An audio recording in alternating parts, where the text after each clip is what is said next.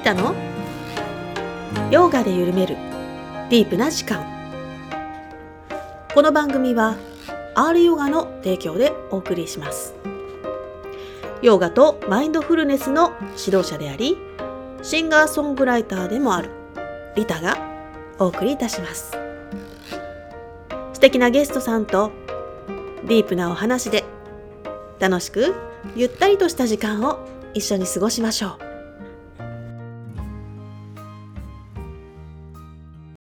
えー、こんにちは。こんにちは。今日もリタさんと一緒にヨガの心理学についていろいろ学んでいきたいと思います。よろしくお願いします。お願いします。ということで、まあ結構何回かね、うん、やっておりますが、自我についてでしたよね。自我についてね、いろいろちょっと話してますよね。うん、ちょっと一回画面共有しますね。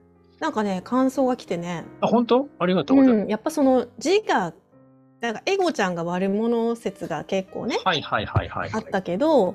その自分の中に高い心と低い心があって、だからそのなんていうのかな、その私が話した中で、えー、と例えばいいことをするときにその人のなんていうのか下心みたいなのがある場合もあるっていう話をしたときに、えー、と岡本さんがその、まあ、最それいい心があって、それに何かこう欲望みたいなのが、執着みたいなのが張り付いてきてるだけだっていう話だったじゃないですか。はいはいはい、そうすると、なんていうのかな、誰しもがそういう温かい心というか、うんうん、そういうものを持っているっていうことがより深く信じられるというか。そうですね。うん、その後はくっついちゃってるだけなんだなっていうふうに。そう。張り付いちゃって。うんうん、っていう、だからやっぱ信じたい気持ちっていうのはあるじゃないですか。はいはい、あのたとえその人になんか。うんうんなんていうのかな、黒いものが見えても、そこの中にきっとあのいいところがあるんだろうなっていうか、その、うん、そこが信じられるより深く。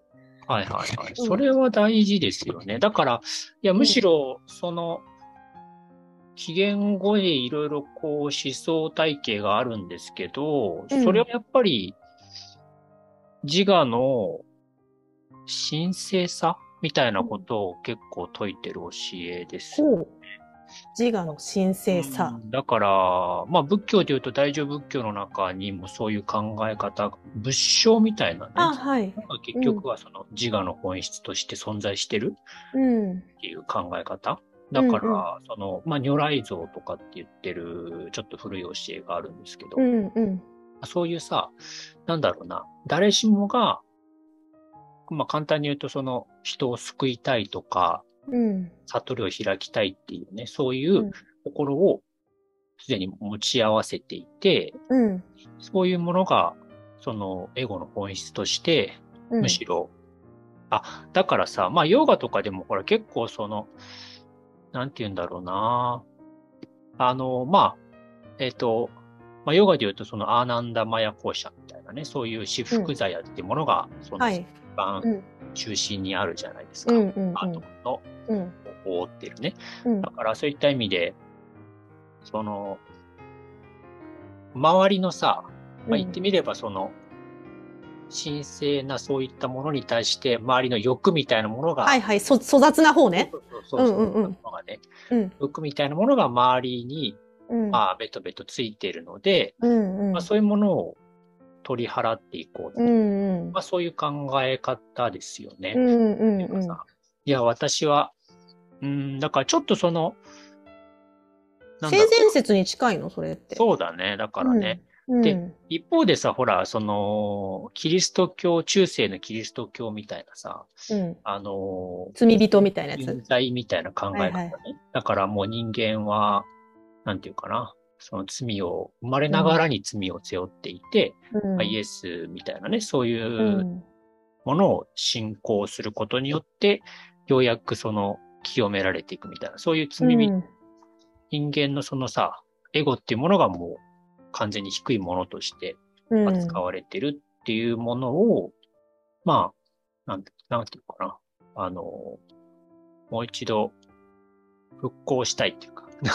か自我の、うんうんまあ、神聖さを認める、ねうんうん、そういう思想を割と強めで強いですよね、うん、だから、うんまあ、もちろん今ね話したようにキリスト教のね、そういう現在みたいな考え方とか、うん、まあそういうふうにね、我の本性が悪いっていう考え方、まあ歴史的にももちろんあるんですけど、うん、あれですかね、今日たまたま浄土真宗のねお寺でヨガやってきたんだけど、はいはいはい、そこでもやっぱり拝みながら拝む自分に角がある、自分が鬼なんだっていうふうな認識をするみたいな、なんかそういう法をいただいたんですよね、うんうん、いくら自分が正しいと思っても自分だって鬼でしょみたいな、人のこと鬼だ鬼だって言ってても、でもそれってなんていうのかな、本質が全部鬼なわけじゃない。そうねそうね、だからそういう、うんうん、経験なんかも あ, のあれだけ聞いちゃうと私鬼なのかな本質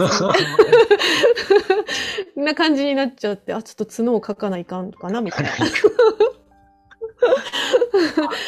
うん、うん、そうね。だから両方あるっていうならわかるんですよ。そうそう、両方あるよね。うん。うん、でも阿弥陀様に救ってもらうために自分がその自分はダメなやつで、うん、なんかそのそれとちょっとキリストはまた一緒にしたら私はいけないわかんないんですよ、よくわかんないんですけど、う, うん、うん。でも自分のダメさみたいな、うん、そういうエゴのさっきの低い心の部分は。うん、認めた上で、でも高い心もあるってことじゃないですか。そうでね、ね、もちろんそれはすごく大事な。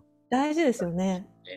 いや、でもね、やっぱり浄土宗とかでも、うん、その仏典の中にさ、あの、僕らは結局その、なんて言うんだろうな、その、無量寿経っていうね、その、まあ、うん、浄土宗がさ、大事にしてる、まあ、うん、あ阿弥陀経。漢無量寿経、無量寿経ってみっつのね、あのさ、うん、あの三部経って言われるものがありますけど、うん、あの無量寿経の中に、まあ、釈尊とさ、その弥勒菩薩のね対話の中で、うん、まあ普通ね、だからその浄土宗ってさ、まあ浄土に生まれたい生まれたいっていうことを求めてあの念仏するけど、うんうん、それだけじゃなくて本当はね、その現世で良いことをすることが、うんうん、あの一番尊いっていう風にね説かれてる教えがあるんですよね。へー。だからつまり浄土にさ、浄土にはもうすでに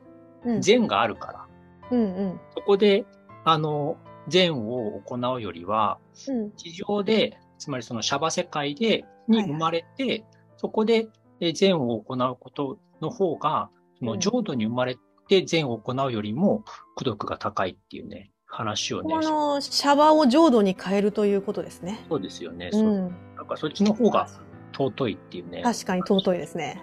ね、だからそういった意味で、うん、本当はさ、だから、うん、ね、浄土、まあ特に親鸞の立場だとね、うん、とにかく私たちは救われたいっていうふうに思う、うん、っていうのは一つね、やっぱり苦しみから逃れたいっていうのはさ、うん、人間の一つの欲求ですけど、うん、それだけじゃないでしょ。人を救いたいっていうのもあるんですよね、うん、人の中に。ああ、なるほどね。うんうんうん、分かる気がする。それはすごく根本的にさ、うん、そのそっか、高い心の中の何かあるんだね。非心っていうかね、うん。それやっぱり備わってるもんだと思いますけどね。うん。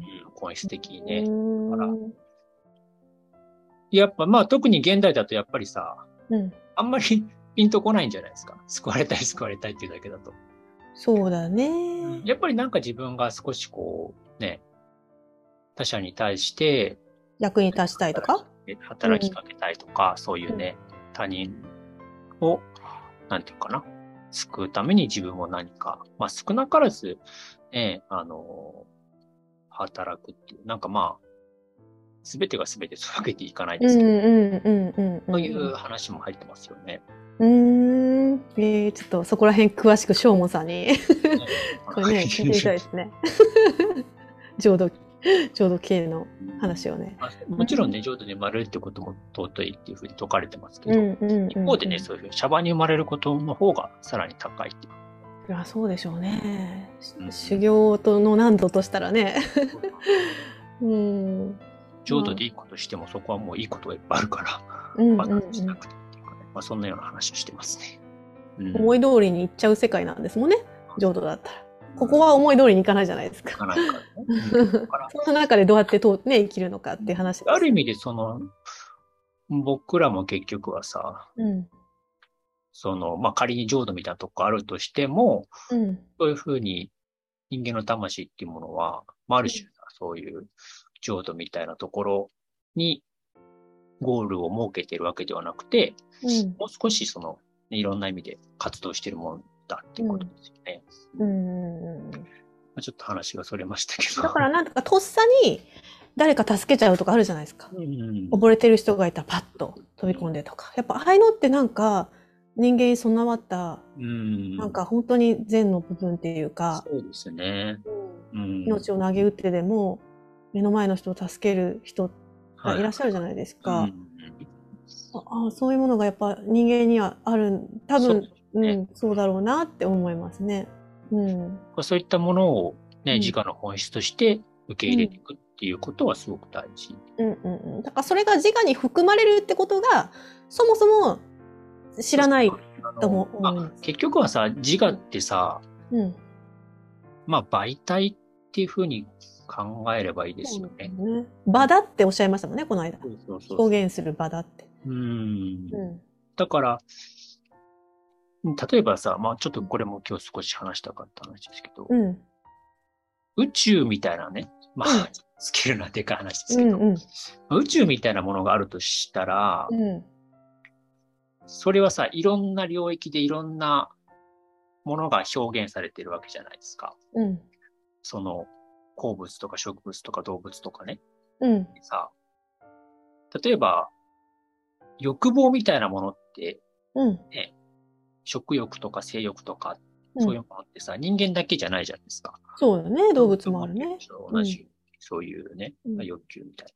なんか繁殖したいっていう欲求からしたらウイルスとかも一緒かも。そうそうそうそう。そういうの人間だけじゃないじゃないですか。うんうん、そういう、あの、単にじゃあ僕らがね、あの、まあセックスしたいっていう欲望があったとしたらさ、うん、それはさ、自分のものじゃないじゃん。まあ、個人が起こしてるものじゃないじゃん。まあそうだね。うん。もう本能的にっていうか。備わってるわけですよね。うんうんうん、だから、なんか、かっこいい人見るとさ、性欲が湧いたりするとか、うん、ね、そういうちょっと男女が一緒にいると性欲が湧くっていうのは、うん、別に人間のその僕らが意識的に起こしてる心の作用ではなくて、そういうものがもう宇宙の原理として存在しているので、うん、そういう活動ってものが心の中にも生じているわけですよね。じゃあ同様にさ、そういう意味で言うと、愛みたいなもの、うん、高いそういったね、慈悲みたいなものは、うん、やっぱり人間にしか今現れないですよね。そうだね。うん。うん、表現してるのは人間だったかな。わかんない。その木とかもこうやって守ってくれてるのかもしれないけど、わかんないよね、それは。まあでも、うん、なんていうかな、うん、例えばさ、一つは宗教を持ってる動物はいないでしょ。いないね。信心があるってことですよね。ね、うん。し、そういうね、なんか自分を犠牲にして他人を救うみたいなことをする動物もやっぱりいないですよね。うんうんうんうんうん。で、そういう理性知性みたいなものもやっぱり強くといった意味で現れてるわけですよね。うんうんうんうん、そういった意味で言うと、そのなんていうかな、人間も含めて宇宙なわけじゃないですか。そうですね。全体現れてるとね。うんうん、プラクリティ、あ、いかん。専門用語言っちゃった。心の作用も、一つはさ、その宇宙の原理の中に存在してる、全体的に存在してる、そういう心の、うん、なんていうかな、あの、働きみたいなものも、まあ、だから自然の摂理の中の一部だってことですよね。そうそうそうそう。いろんなことも、うん、私たちの感情とかはすごくさ、うん、まあ、ある種ね、そういう自由意志っていうものはある種そういう自分の心の働きを作り出しているというよりはそれを選び取っているわけじゃない。ああ、そこの中から。中からね、例えばさ、うん、すごくね、魅力的な、うん、なんかさ、例えば女性がいたとしたら、いや僕は今結婚してるからね。うん、あの、そういうふうに恋人関係になったらまずいみたいなことをさ、性的に判断する。でも、うん、ある人はさ、そういう動物的な本能に任せて、そういうね。やってしまえみたいなね。ね、うん、そう、あの、不倫したみたいなさ、そういうことは、めちゃくちゃ起きるわけじゃないですか。起きるね。うんうん。ね、だからそういった意味で、選択はしてるわけですよ。うん、性欲を起こしてるのはそのね原理としてはあるけど、うん、それを制御できるかできないかって話ですね。できるかできないかの差はある、あるじゃないですか。で、それが自由意志だってことですね。それは自由意志ですよね。選び取ってるかどうか。ね、選び取ってるよね。うん、あのじゃないと要は人格とかなんていうかな、あのその人がね、そういうそれすら選び取ってないとなるともうあらゆることがさ、あの人間にはもう何もできない、どうしようもないってことになるし。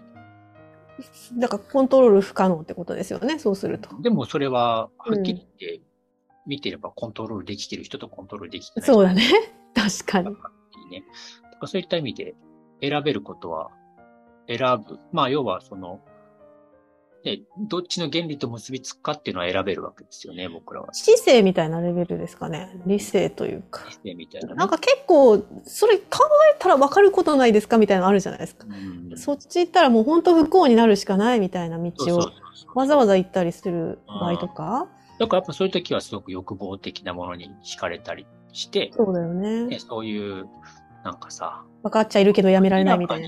ね、不倫とかすればさ、もう明らかに、うん、いや、じゃあね、うん、家に帰って自分の夫やなん、なんとかね、うん、そういうさ、子供たちの前で本当に笑えるかなとかさ、いろいろ考えることができなくて、当然、そういう性が働かないと、うん、そういうなんていうかね、もう行為、自分の快楽だけを追求。うん、でももちろんそういう人はいっぱいいるじゃないですか。うんうんうんうん、なんかそういうふうに、まあ結局はそのさ、まあ古い教えが教えてるのはそういう自分の煩悩みたいな欲に心がね、負けて、そういう方向に、まあ言ってしまえばそういう動物的な、うんうんうん、自分の心が結びついてしまうと、やっぱりその人の生き方みたいなものは非常に苦しいものになる。そうですよね。うん。やっぱり、うん、不幸になっていく道ですよね。だから幸せになるためにそういうことを教えてくれてるってことですよね。そうですね。だから、うん、やっぱり、その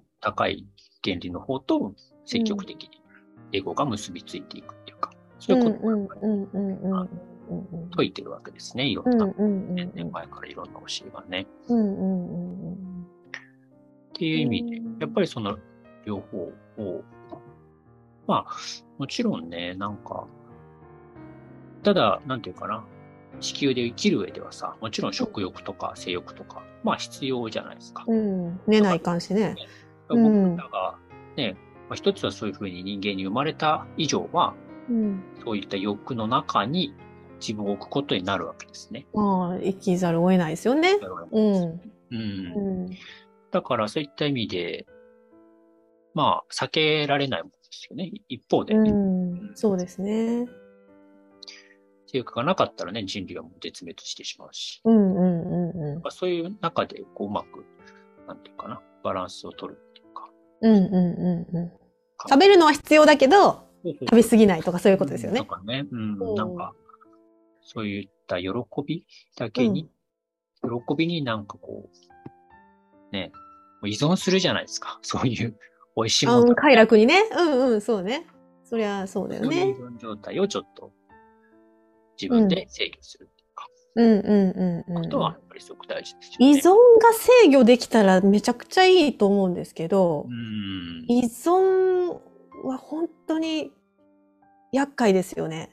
あの、されてる。依存症の、まあ、だって別にそれお酒とか薬物とか分かりやすいならいいですけど、もっと分かりにくいゲーム依存とか、はいはいはい、スマホ依存とかあるね、あるね、ね、絶対いくらでもなんか快を与えてくれるもの、例えば人褒めてくれる人に依存するとか、そういうのもあるしね。快楽だ、そうだな、ね、なんか恋人とかね、そう人人とかね、ね、うん、犬とかね、いくらでもね、その対象がなくなった時に本当に崩れ落ちるから、うん、うん、そういうのはやっぱり。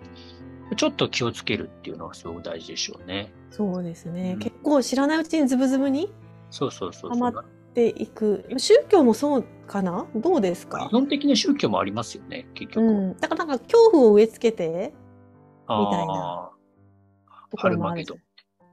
そうそうそうそう。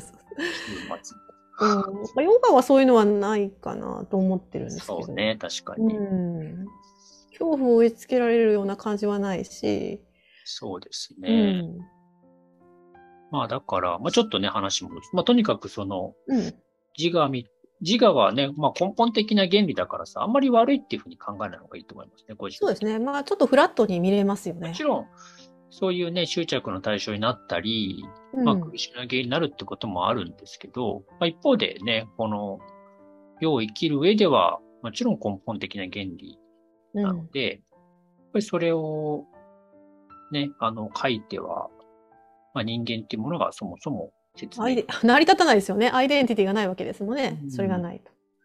私がリタさんであるってことがまずない。そうですね。うん。で、まあ、ちょっともう一つその自我のところで少し、はい、話したかったのは、いや、だから、うん、まあ、非常にその、微細なレベルで存在してるっていう、そういう話なんですね。自我が自我が。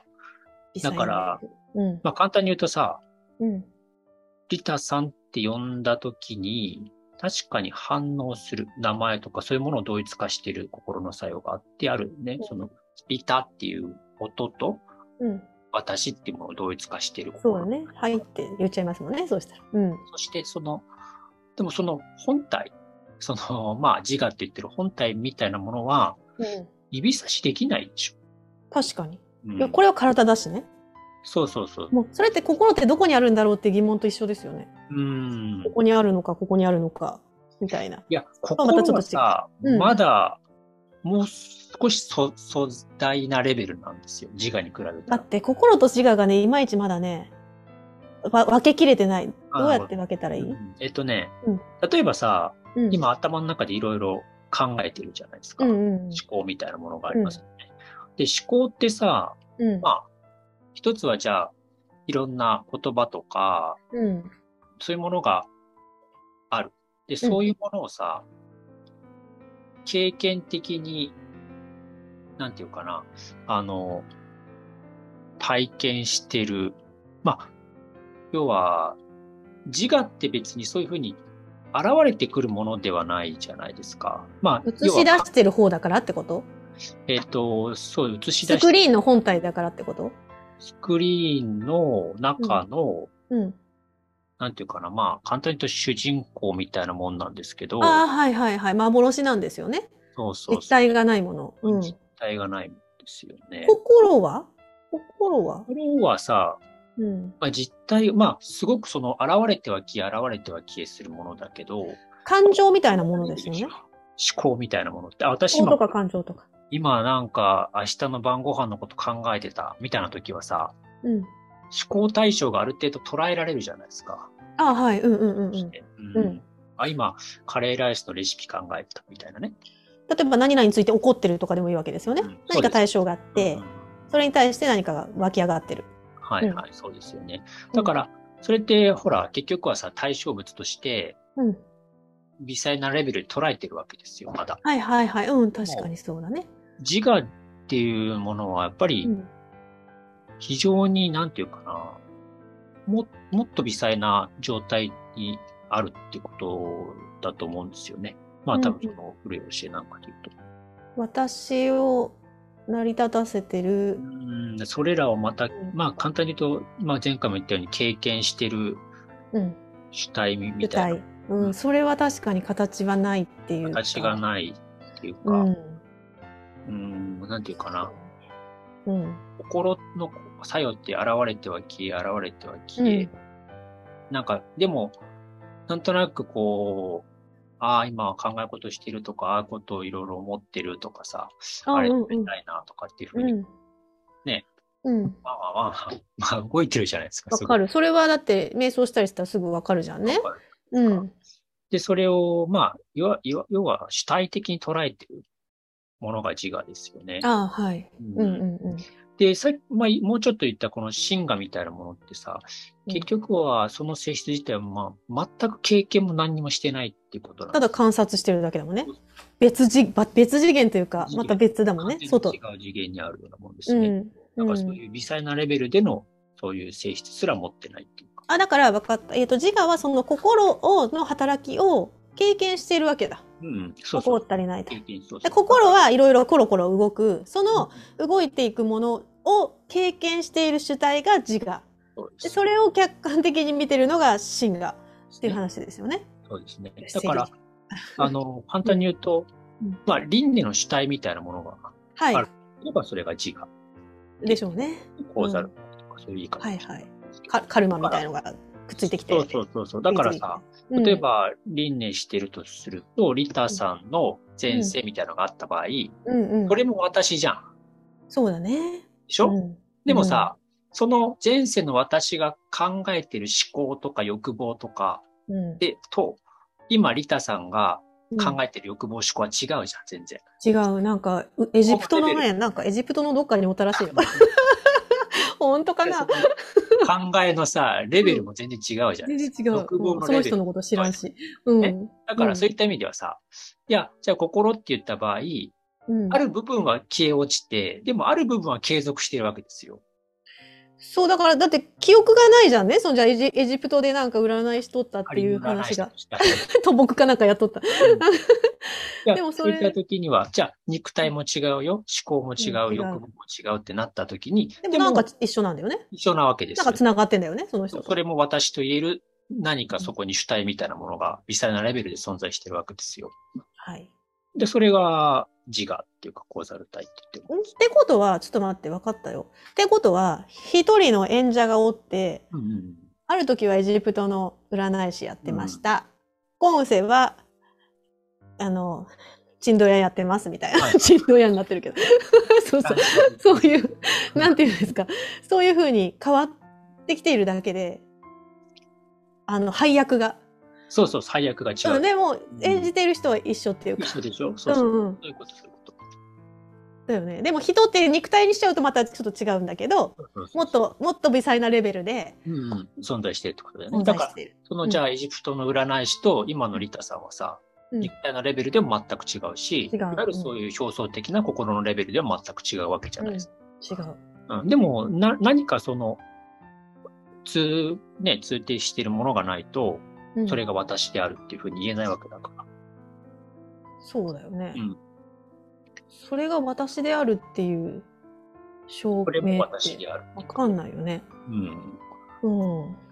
自分が思い出してないからさ。うん。でもまあ、輪廻っていうのがあれば、そういうことですよね、うん。覚えてる人も中にはいるじゃん、例えば。うん、あります。子供とかでさ、いろいろ話がありますよね。うん、バーって話したりとか。そうそうで、本当調べたらそういう人がおってとかね。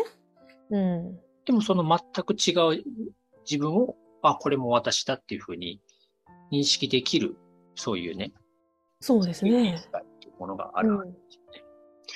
うん、だからそれを、まあ。過去の私にも自分それ感じるんですけど、もう過去の自分と今の自分が違いすぎて、なんか別の人みたいな感じがする。うん、だからそれはさ、ある意味そういう輪廻みたいな。レベルでも言えるわけですよ、ね。言えるね。だからほんそうだよね。あの頃の自分の思考パターンと今違うし、違うし違うし、うん、肉体のね、うん、現れ方も違うじゃないですか。うん、でも自分って言われているものをよく観察してみるなら、でそこには結構なんていうかな、いわゆる表層的なものだけじゃなくて、もっと真みたいなものがあるはずです。うんうんうんうん。だからさ、結局その。私がリタであるっていうものがあるとして、うん、例えばにじゅうねんぶりに会ったとするじゃないですか誰かと。はいはいはいはい、ただ私が高校生だったりとか大学生だったりとかそういう時代を知っていた人が今は、うん、本当ににじゅうねんぶりぐらいに会ってそうするとその人の中のリタさんがいるわけですよね。そうですよね、うん、そうするとあまりにもかけ離れてたりする。はいはいはい。で、噛み合わないみたいな。そういうのもあるだろうね。そういうこともありますよね。うん、だから、もう、その人の思っているリタさんと、私、今の私っていうのは違ったりとか、うん、そうそうそう。だから、その人はにじゅうねんまえの人格みたいなものを見てリタさんだっていう、うん、あの、思ってるけど、うん、ね、なんかいろいろさ、勉強したりすれば、ね、うん、より変わるもんね。変わりますからね。うん。うん、そうすると、なんか自分のアイデンティティはどんどんどんどん変化してて、あっちはそこで止まっててみたいなことは起こりますよね。起きるわけですね。うん。だけど一緒なわけですよね。私っていうものを生きてる。うん。同じ自我が存在している。そうですね。うん。それってすごい希望じゃないですか。どんな人生でも生きれるってことですよね。そうですよね。うん。うん、生まれ変われる。生まれ変わるっていうかね。うん。うんうんうん、だから、まあその、そうね、そういうことですね。だから、まあ、えっと、最初に話してたその干渉者っていうのは、まあ簡単に言うと輪廻してないわけですね。してないね。ずーっとあまねく存在してるんじゃないですか。そうだからまあ簡単に言うと下脱してるっていうかさ。あの、その干渉者の方はね。うん。輪廻じゃないからね。生まれてない。うんうんうんうんうん。で、そっちに行こうっていうのが、まあ、ヨガとか。まあ、ラージャヨガになるわけ、うん、ですよね。それは、こっちからそっちに移っていく。うんと、演じている自分に気づいていく。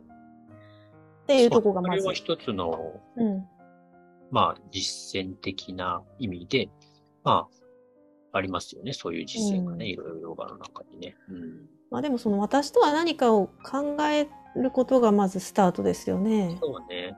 だから、うん、まあ一つはさ、まあいろんな考え方があるんですけど、うんまあ、そういうふうにね、私は干渉者だっていうふうに見て、物事のあらゆることを、あの、なんていうかな、ただそういうね、あの、まあ劇が起きてるみたいな感覚で少し客観的に捉えて、うん、まあ、もっと言うとそういうさ、本質的には運動みたいなものしかないっていうふうにさらに重症、重症化することもできるわけですけど、本質的には運動みたいなっていうのはなんか結局はさ、うんうん、な, なんか、まあ、動いてるだけじゃんみたいな、動いてるだけじゃないですか、ね、操り人形的なうんうんうんうん。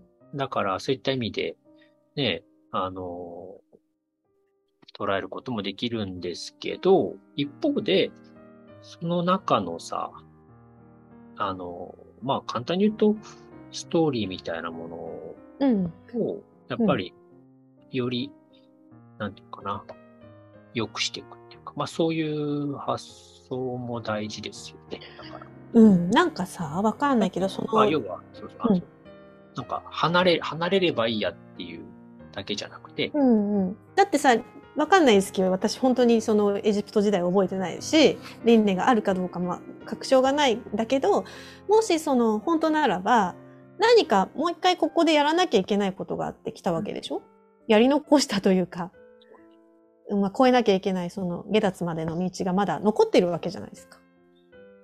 ってことは何らかのなんか宿題があって学ばなきゃいけないことがあって来ているのかな、まあそういうことも思うわけなんですよ、ね、うんうん、そうしたら自分の心のパターンとか、うん、この間の話かな、あの必ず自分が陥りやすいパターンとか、例えば怒りの話で出てきたかな、なんか同じようなケース、同じような人と出会ってしまって毎回そういうそこの地雷みたいなのがあって、うん、自分のそこを見ていくと多分なんかなんじゃあなんで自分がそういう思いばっかりするのかなってなると、もう説明がつかなかったりするじゃないですか。そうするともう現世もそうだし過去世とかももしかしたらあるのかもわかんないなって、うん、でそこを越えなきゃいけないのかなとか思ったりするわけなんですよね。うん、そうですね。まあそういうこともやっぱすごく大事ですよね。うんうんうんうん、なんかだからまあ一つはじゃあ簡単にそういうさ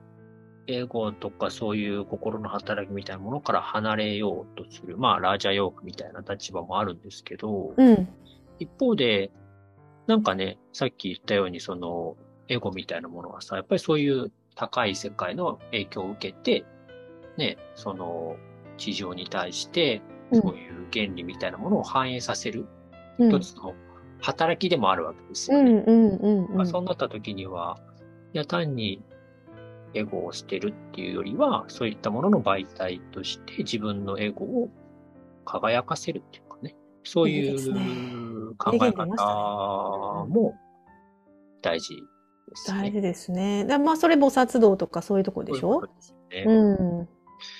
だからまあ例えばさ、愛みたいなものがさ、うん、宇宙の根本的な原理として存在したとしても、うん、それを表現できるのはもう地球上で人間人類だけなの。そうですよね。うん。なんかそういった意味でさ、人類はそういう宇宙の原理の媒体でもあるわけですよ。そうか、唯一表現できる媒体を持った存在なんだ。うん、そうそう、要はその、まあ、マナスっていう思考力が非常に発達していて、はい、そういったものの上にしかそういう愛のものは、うん、あの反映されないわけだから、うんうん、非常に発達した思考のところにあるわけですね。そういう媒体にしか、なんていうかな、表現されないわけですね。そういった意味で、唯一その、人類が今そういう媒体になりうるわけですよ。わあ、人間に生まれてよかったなっていうふうに考えることうんうんうん。それが、要は、愛を表現できる、私たち。場でもあるっていうかね。うんうんうんうん。確かに、あの、例えば、言葉とか絵とか音楽とか、私たちは表現するものがありますもんね、たくさん。いいですよね。うん。うん、動物にそれがあるかっていうと、なかなかないですもんね。うん、まあ簡単に言うと神とかそういう愛みたいなのも表現するほどの媒体にはまだ動物はなり得てないわけですね。なるほど。それに気づいた人たちがこの世をお浄土に変えていこう運動をしていくわけですね。うん、まあそういうことですよね。うんでも実際なんかそうなってきているなって私は思ってるんですけど。うんなんかね、ちょっとずつそういう優しい社会になってるなって私はわかんないよ。その今コロナでぐちゃぐちゃだけど。わか